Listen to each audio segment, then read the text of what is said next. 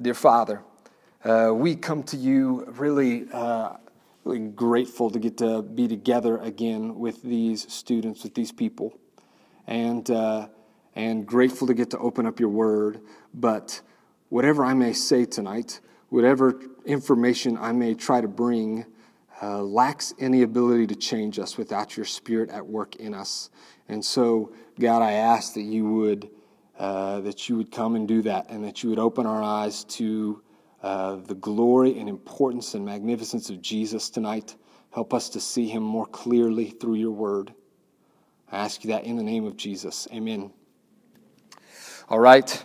Um, there is uh, this British pastor by the name of Rico Tice, which is a really odd name, and I don't think it's British at all. Uh, but Rico Tice is this guy's name. And, and, and Rico tells this story uh, about this time that he got invited to this really fancy uh, it's like a dinner club. It's like a restaurant, but it's a club. You got to have a membership to go into it somewhere there in London, a place that he had never been before, a place he definitely didn't frequent. But he got invited by this father and this son who were members of it to come join them there. And so he, he got to go and hang out at this really cool place. So he goes, he shows up, and he goes into the waiting area, and the, the father and son aren't there yet. And so he can't go in by himself. He needs them. And so he decides to just wait there. There's these kind of stairs in the waiting area, so he just sits there or just kind of stands there on the stairs. And, and it's him and it's one other guy uh, this, this kind of younger man who's sitting there in this small little space with him. And Tice says he keeps looking at this guy going, I think I might know that dude. That dude is like vaguely familiar, but he can't place it and he can't quite figure it out. And so he said, we, we did what British people are best at, which is smile sheepishly and say nothing to each other. And so they just sat there for like five minutes. And then all of a sudden, this, uh, this person comes and opens the door and looks into the waiting area and says, Ah, there you are, William. Uh, we've been waiting there in the back. Come on with us. And Rico Tice says he looks up and he realizes the reason this guy that he's been sitting with looks vaguely familiar is because he's been sitting in a room with Prince William like the, the future king of England, Prince William. Just him and Rico Tice have been alone, one on one, in this room for five minutes and, and having nothing better to do than just have a conversation. And he totally missed the chance because he did not recognize his future king when he sat there in the room with him. And he kicked himself for that. Dude, that's such a bummer. Imagine the stories you could tell about the time you had a conversation with the King of England and those kinds of things, the stuff you'd be able to pass on to your grandkids. And he totally missed out on that. It would be a huge bummer. Uh, but can I tell you, uh, there, there are things worse than that. Like, like the idea of sitting in a room with someone far more important, far more famous, far more valuable, and not recognizing that. Like, like to sit in a room like that with the king, not just of England, but the king of the universe, and not know it would be not just a bummer, but a tragedy. So let me ask you this question tonight. If it was you sitting in a waiting room for five minutes with Jesus, would you know it? Would you recognize him? I know some of you guys are going, yeah, it's, it's the Jewish carpenter with the beard and the robe and all that stuff. I'm going to know him if I see him. I'm not talking about like how he looks or anything like that. I mean, like, would you know him by his character? Would you know him by the way he acts? Would you know him by the things that he was saying? Would you recognize it? Or would you, would you sit there and go, man, something about this guy is vaguely familiar? Can't quite put my thumb on it, trying to figure out what exactly it is. And, and would you miss out on that? If, if Jesus himself spoke to you tonight, would you recognize his voice? That's the question that I want to kind of hang over us, and that's the reason for the series that we're jumping into this semester. We're calling the series Encounters with Jesus. And what we're going to do, like I said, we're not walking through any particular book. We're going to be actually kind of making our way into different stories in the Gospels.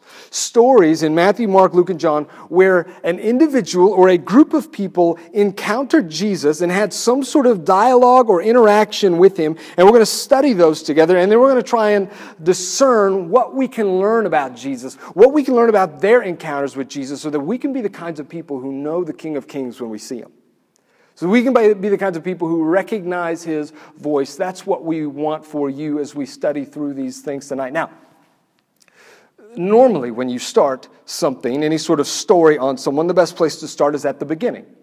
And, and for the rest of this semester, we're going to be going chronologically from the beginning of Jesus' ministry all the way to the end. But that's not what we're doing tonight. Tonight, I want you to start at uh, almost the very end. John 14, if you have your Bibles, you can go there.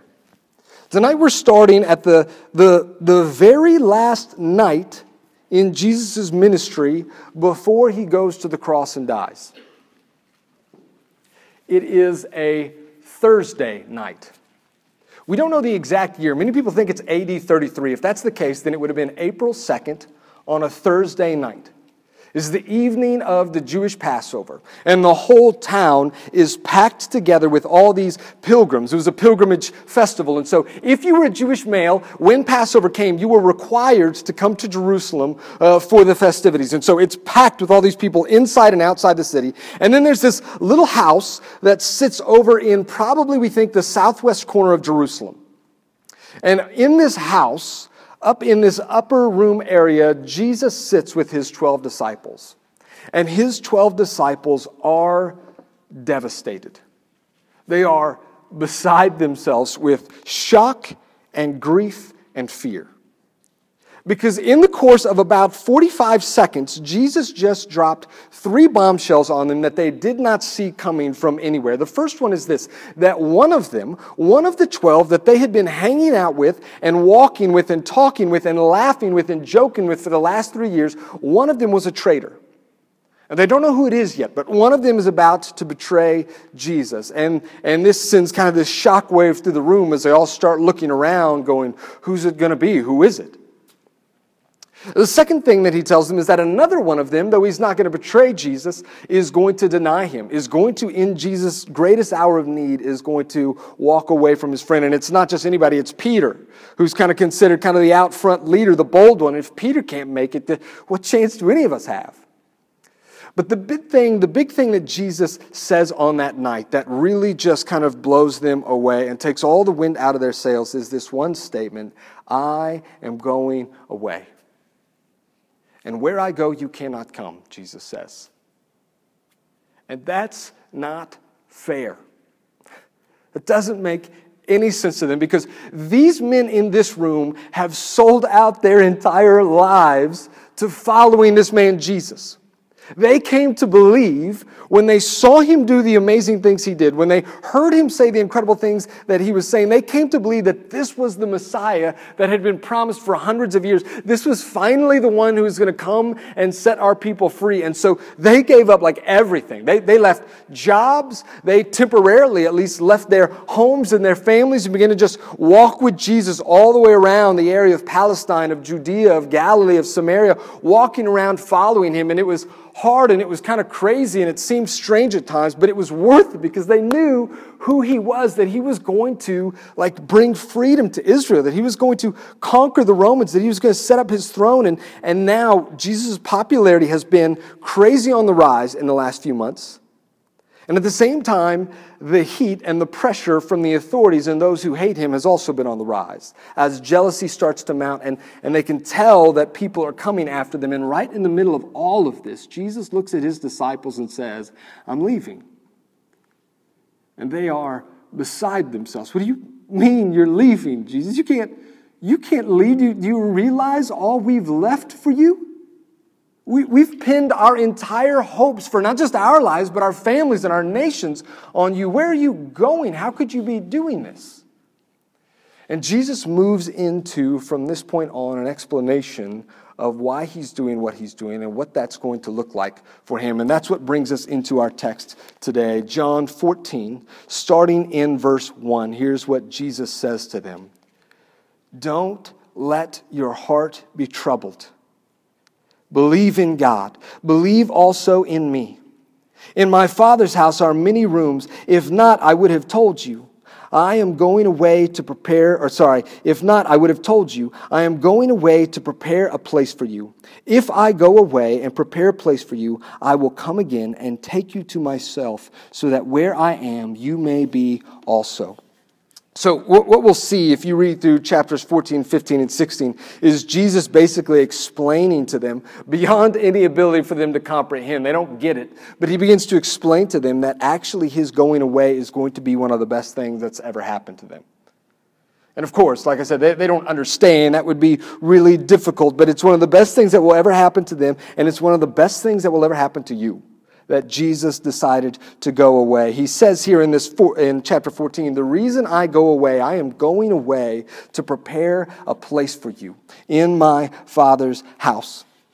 Uh, this is kind of Uh, an odd phrase, an odd statement. By the way, if you've ever heard the idea that in heaven we'll all have mansions, that's because in the King James Version, whenever this was first translated back in the 1600s, mansion was a word, I don't, I don't know how it switched, but mansion was a word that meant like small dwelling place or abode. Okay? And so it's kind of like, yeah, this is what the person wrote. It says, so I'm going to prepare this small little dwelling place, you know, just a little mansion, right? And then over time, as people forgot what it used to mean and people started reading mansion, they're like, sweet, we are going to have a big mansion in heaven. Um, actually, the word doesn't even mean small necessarily in the Greek. It just means a dwelling place because the focus is not on the size of the dwelling place. That's irrelevant. The focus is on the fact that Jesus is taking us to be with Him. He says, I go there to prepare a place for you, which is kind of odd if you think about it. What does it mean for Jesus to go and prepare a place in heaven? Like, is that like when you invite company over and you look around, you're like, ah, crap, the place is a mess. And so God is like, Jesus, you got to start cleaning up in here. We got company coming. Is it, is it like he's building, he's got to add rooms on because there's not enough space up there? Like, what does it mean that Jesus goes to prepare a place for them? Well, here's, here's actually what you need to be able to catch. I, I actually always thought that the idea was Jesus went to heaven to prepare a place in heaven. Like that's what he's actually saying. Actually, I don't think that's what he's saying. When Jesus talks about going to the Father, like he says here, I'm going away, I'm going to the Father.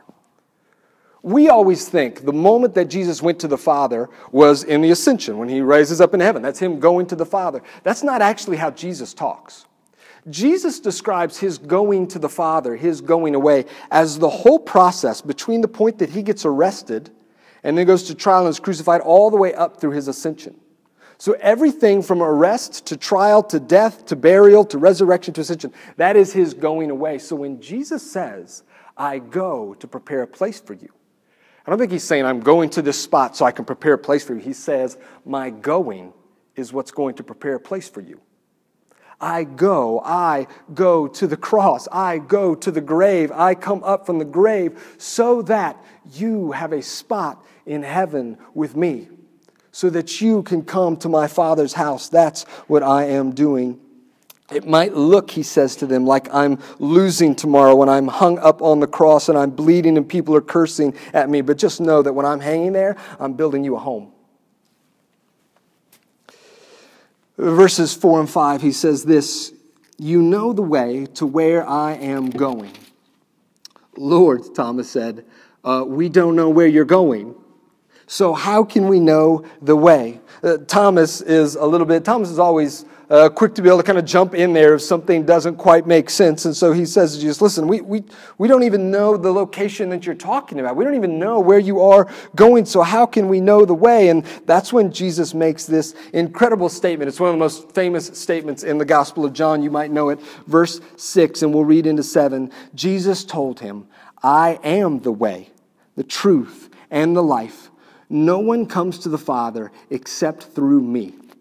If you knew me, you will also know my Father. And from now on, you do know him and have seen him.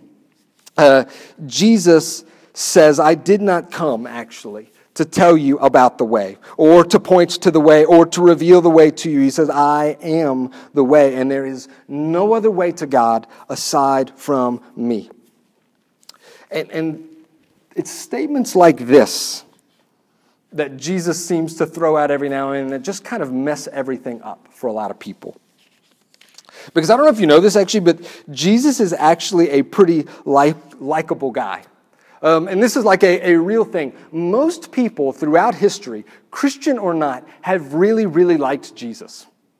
Like most people can get behind a lot of the things that Jesus says. And, and how can you not? He comes and he does all these really cool things. And so people are quick to call him a really great man or a prophet sent from God or an incredibly spiritual person or a good teacher. And it makes sense because he comes in and he upends all the social power structures and he cares and shows compassion to the poor and he preaches these really good messages that everyone can agree on, right? Jesus comes and he says, Love your neighbor as yourself. And everybody goes, Yes, that's great stuff. We should, the world needs more love. And Jesus says, And forgive one another. And he goes, Yes, like forgiving is so good. Jesus says, Love your enemies. And we go, I, I don't know about that one as much, but it's a really cool ideal, Jesus. I'm glad that you did that. That's really cool. And, and he says things like, You don't need to worry because your Father knows what you need. And people go, Yes, Jesus, thank you. I needed to hear that. I needed that peace from you. And then Jesus comes and says things like, There is no other way to God except through me, and you can't get to him without me. And people go, Crap. Ah, you, you ruined it, Jesus. Kind of ruined the mood, man. Like we were all in this together. We can all agree on all of these really cool things that you're saying. We're all on the same page, but then you go and you say things crazy like that. It's so hard to get behind that. But do you see what Jesus has done here? What Jesus does when he makes statements like this is he brings a dilemma to us. Because you cannot be a good man and talk like that. You can't be a good spiritual leader and talk like that. You can't be someone that's really worth um, listening to and hanging out and say those kinds of things if it's not true. Girls, if one of your friends came to you today and said, Hey, I met this guy, um, he is an amazing guy. I think he's going to be perfect for you. You've got to come meet him. He's so nice. He's so kind. He's really funny, but he's like, he's not the kind of guy who's always making jokes. He wants to like stop and listen to you too. He's a great listener. He's really good looking. He's so wonderful. You really need to meet him. Um, there is just this one thing. Uh, he keeps calling himself God and says you have to give your absolute allegiance to him and you'll never know God without him. Other than that, great guy. You're going to love him. Okay? Nobody goes, oh, great. Yeah, I gotta go. I'll, I'll, go out with him. You know what? I think I can change him. I've dated other guys who are self delusional messiah maniacs before. I can change him, right? Um, nobody goes, well, that's okay. I can, I can deal with like, as long as he's funny, you know, hey. Uh, he might demand my worship every now and then, but as long as he's funny.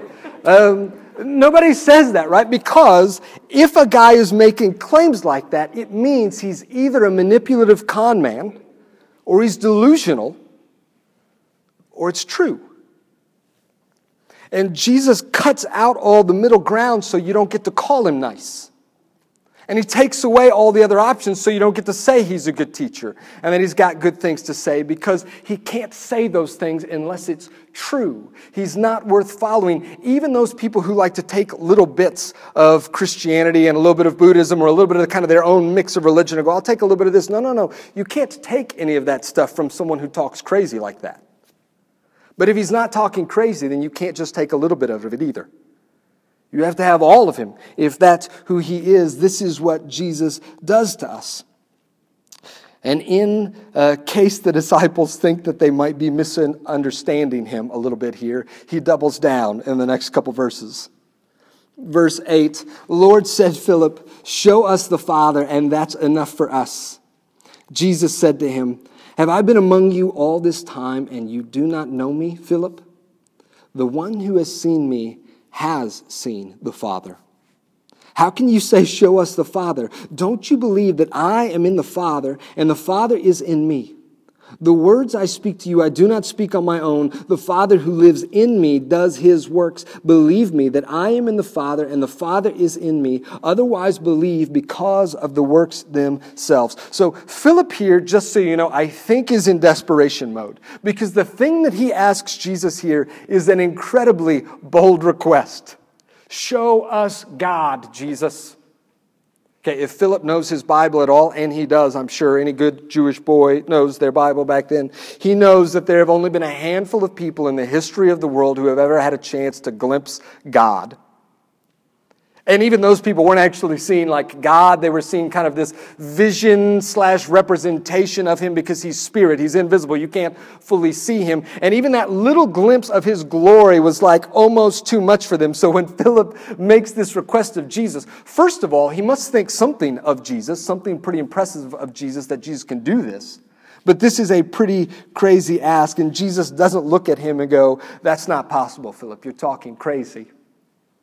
He goes, I got good news. Uh, you, you've seen him.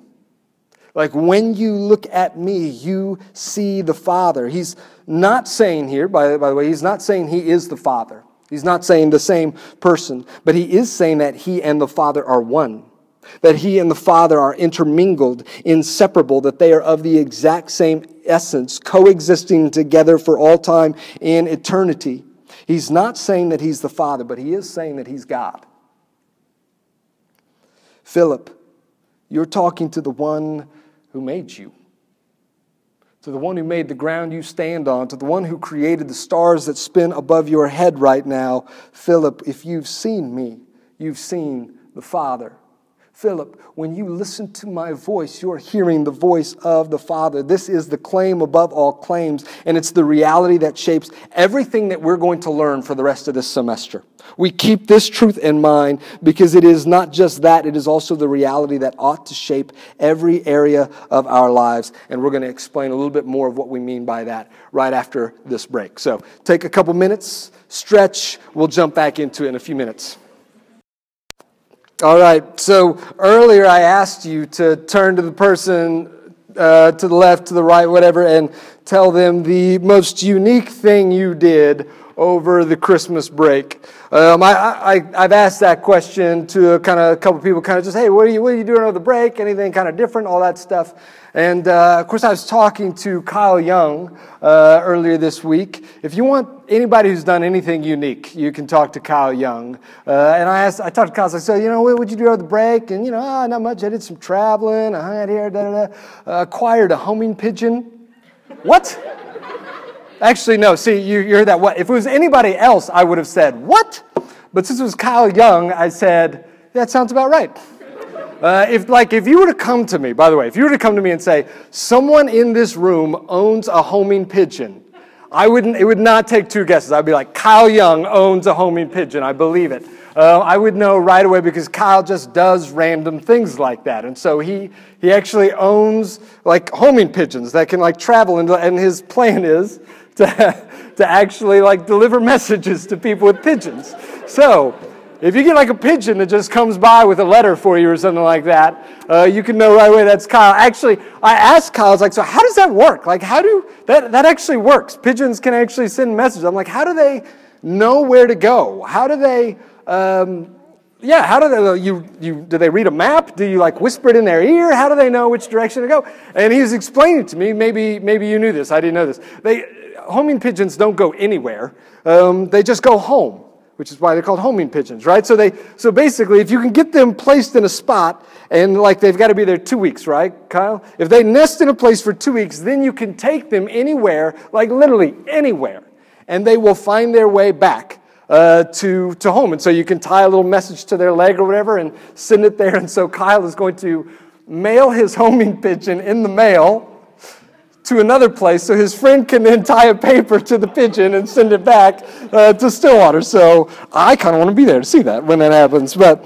uh, so I got intrigued and I started like researching pigeons. I got totally into this. Uh, and so now I'm about to give you what I know you all came for tonight pigeon facts. All right? So, uh, homing pigeons have been used like i thought this was like oh this is a really cool recent thing we realized they can do. And so you know i had heard that they use them in like wars and stuff like that for you know world war ii world war one and stuff.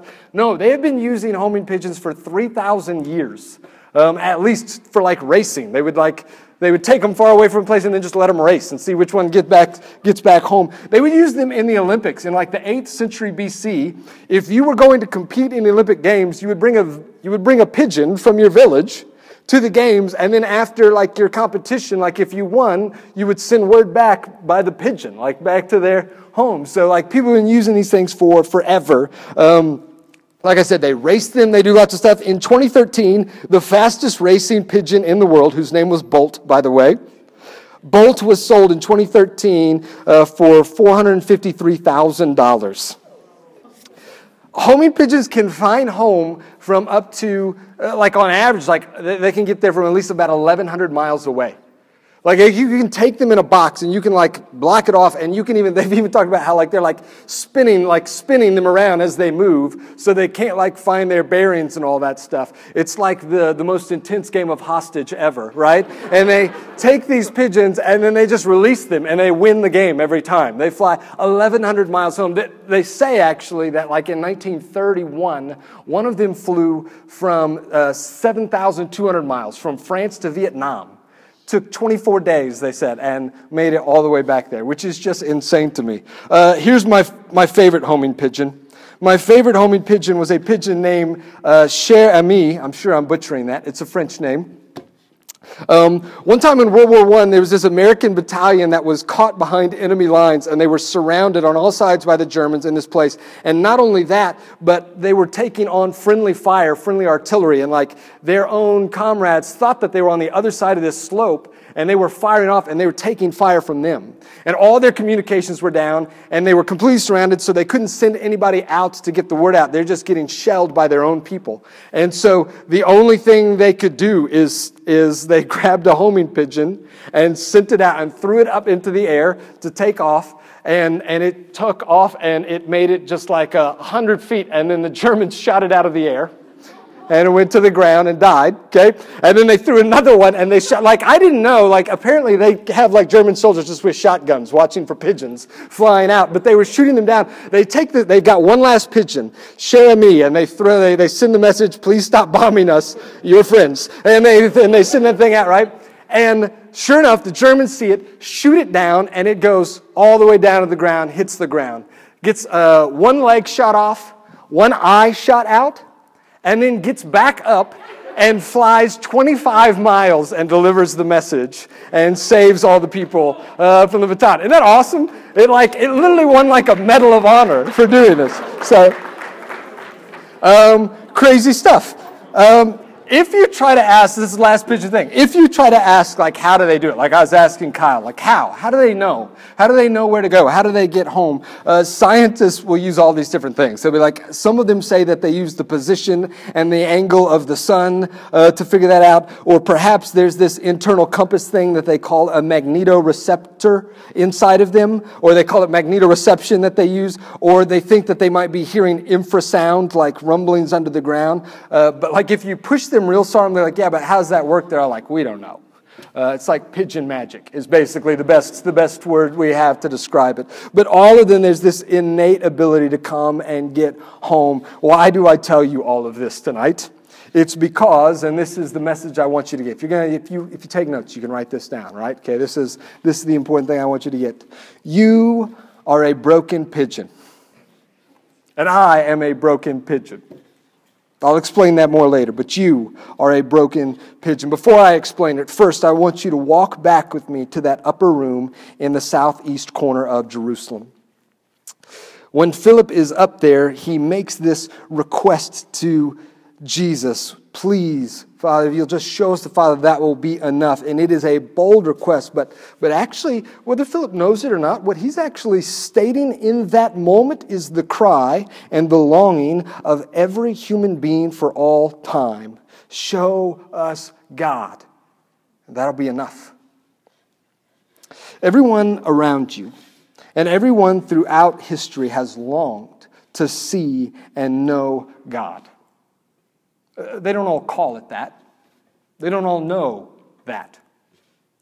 Earlier generations got it. Like they, they were kind of upfront about what they were doing. Yes, we're trying to find God. Yes, we're trying to please the gods. Yes, we want to know who God is or who the gods are. In more modern times, in more recent times, we use other words like meaning or purpose that we are looking for, enlightenment happiness, spiritual connection, fulfillment, inner peace, call it whatever you want, it's all the same. Every human being has this feeling inside of them that no matter how much they try to shake it, they know it to be true that there is something bigger than me and there is something bigger than what I can see in front of me that I am meant to find, that I am meant to have. And so most human beings spend their life chasing after that thing. And like I said, they, they, they, may not know it's God. They'll call it happiness. They'll call it inner peace. But they spend much of their life chasing after those things. Why is that?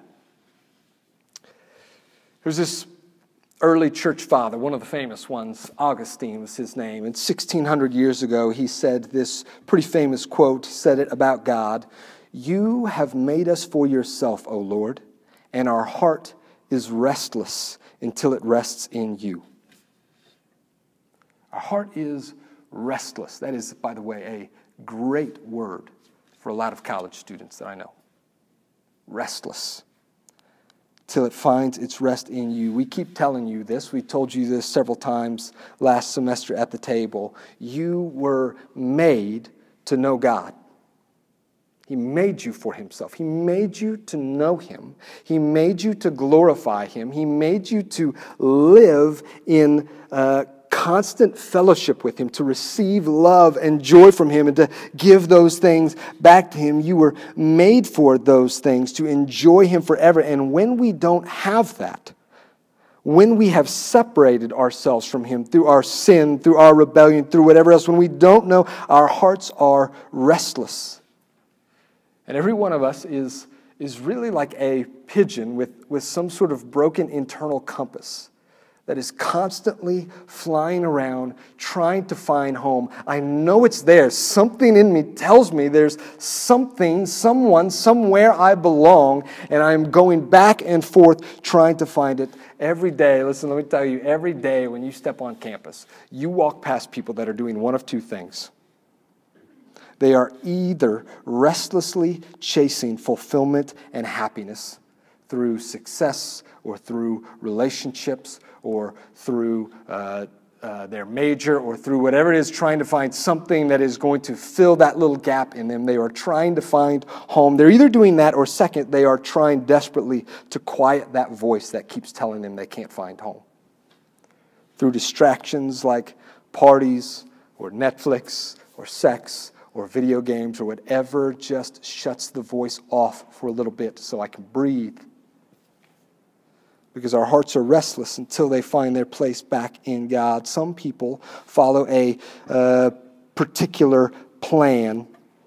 Um, some people follow all kinds of things to try and find this stuff. I don't know if you can see that in people. I don't know if um, maybe maybe this is you actually, as I describe it.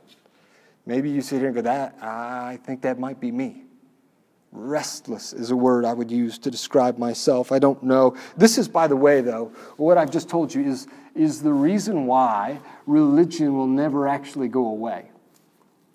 Uh, there were a lot of predictions in the 20th century as our understanding of science grew. There were a lot of predictions that pretty soon science will tell us everything there is to know, and therefore we'll have no need for superstition. We'll have no need for religion and fairy tales and God to try and kind of explain things. And so eventually, as our knowledge rises, religion will plummet. But actually, what we've discovered is that that's not true. The vast majority of the world, at least 83% of the world, they say, is religious because we know better. Because we know that science tells us a lot of good things, but it's not telling us the whole story. We long for something more and something deeper. And so throughout history, men and women have showed up on the scene and said a lot of different things like, I've come to show you the way. Follow me. Like I, I, I'm, I'm a messenger from God. I've come to help you find God. And when they say that, people flock to them. Starting a religion is not hard. I don't know if you've noticed that. It's like easy to start cults and religion because people are hungry for something. And every time a man or a woman shows up on the scene and says, I can get you to God, I know the way, they always come with some kind of plan. With some kind of method or some kind of uh, practice to do. And, and most of them are very similar. It basically breaks down to follow these rules, observe these principles, engage in these practices, or if nothing else, at least be a good person. That's what a lot of us kind of aim for, to be a good person. This is the way. Do these things. And, some people follow a particular plan from a religious leader. Some people kind of cobble together their own path. And if I can just be a good person, if I can find kind of my own spirituality, my own connection to God, my own path to God, but all of us search for something. And then there's this one guy. This one guy, after like hundreds and thousands of people keep showing up and explaining that they know how to get to God, there's this one guy, Jesus of Nazareth, who comes and he says something radically different. He shows up and he says, There is no plan, there is no method. I am the plan, I am the way. And if the way to knowing the living God is through a person and not a plan, that means that you'll never be able to cobble together a plan yourself.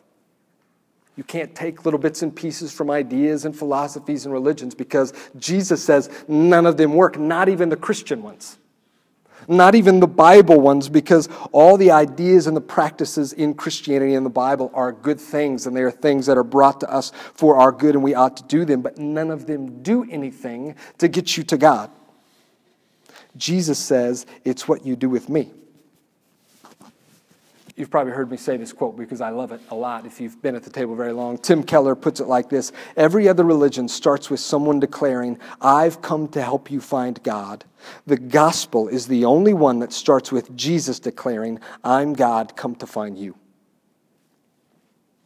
And that ties us actually to the other mystifying statement that Jesus makes in John chapter 14 not just that he's the way, the truth, and the life, not just that he is the means to the end, but that he is the end himself, he says.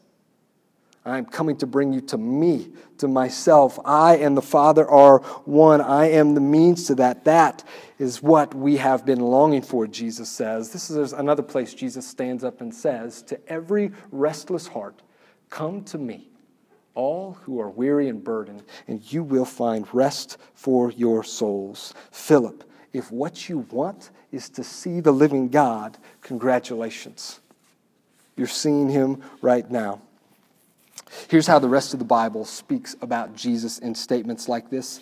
Colossians 1 15 through 16 says this Jesus is the image of the invisible God, the firstborn over all creation. For everything was created by him in heaven and on earth, the visible and the invisible, whether thrones or dominions or rulers or authorities, all things have been created through Jesus and for Jesus.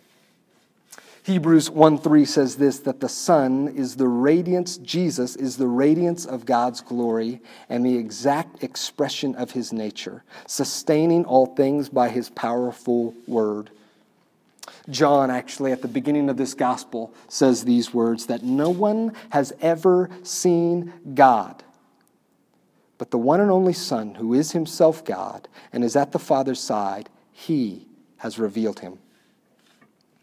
So, why? why? Why are we starting here tonight? Why do I tell you all of this? Here's why. The reason is this if you want to know the living God, and trust me, you do.